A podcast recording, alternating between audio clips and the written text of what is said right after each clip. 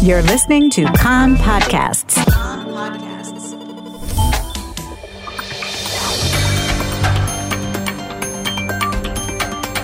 You are listening to the English language news of Kan, the Israeli Public Broadcasting Corporation. Good afternoon and Moadim Simcha. It's 2 p.m. in Israel, Thursday, September the 23rd, 2021. This is Nomi Segal with the top news at this hour. The Tel Aviv family court held a hearing this morning in the custody battle surrounding Eitan Biran, the six year old boy who was the sole survivor of a cable car crash in northern Italy in May.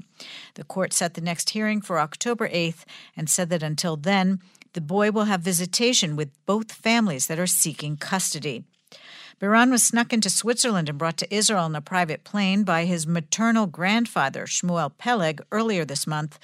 The boy's paternal relatives are fighting to bring Biran back to Italy, where a court there granted custody to the boy's aunt, Aya Biran, the sister of Eitan's father. The boy's parents and younger brother were among the 14 people killed when a cable snapped, sending the cable car tumbling down the mountainside. Australian media is reporting that a local court has ruled there is sufficient evidence to bring child sexual assault charges against former school principal Malka Leifer, whom Israel extradited earlier this year following a lengthy court battle. Leifer faces 70 child sexual abuse charges allegedly committed against three sisters when she was principal of an ultra Orthodox girls' school in Melbourne some 15 years ago. Prosecutors dropped four charges against her after it emerged they were allegedly committed in Israel, and the court in Victoria State did not have jurisdiction to rule on them. Leifer denies the allegations against her. The storm over U.S. funding for Israel's Iron Dome missile defense system. In Washington, the U.S. House of Representatives is due to vote today on a separate bill for $1 billion in funding to replenish Israel's store of Iron Dome interceptor missiles. This after Democratic leadership pulled a clause from a U.S. government budget bill earlier this week under pressure from progressive members of that party. After approval of the funding measure, it will go before the Senate for a vote and signing by U.S. President Joe Biden.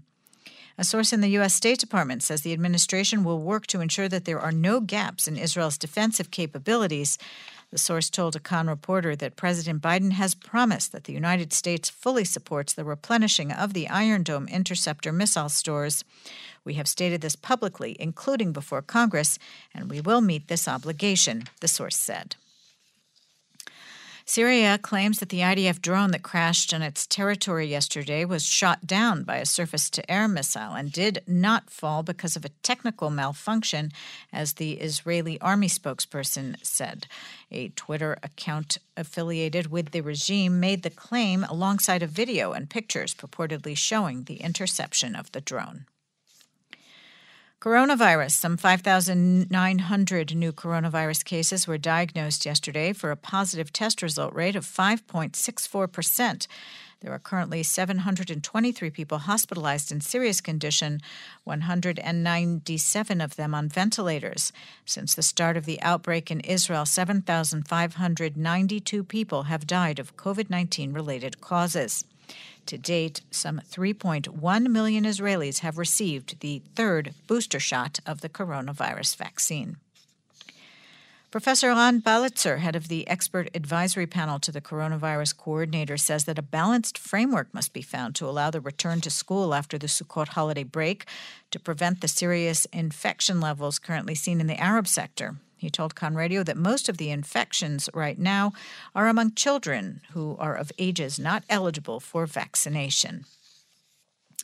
The Education Ministry has informed school principals and kindergartens that with the revised Green Pass policy coming into effect in some 10 days' time, staff who are not yet vaccinated with the booster shot or ref- refuse to present a negative coronavirus test will not be permitted to enter the educational institutions where they work.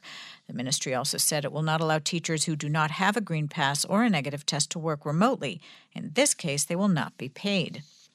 The chairman of the Secondary School Teachers Union, Ron Erez, said that while he supports banning unvaccinated teachers and those who refuse to get tested from entering schools, he opposes the Education Ministry's intention not to pay them. He told Kan that it is possible for them to work from home, including hours designated for tutoring and other one on one instruction. He also called for applying the green classroom model immediately to the entire educational system.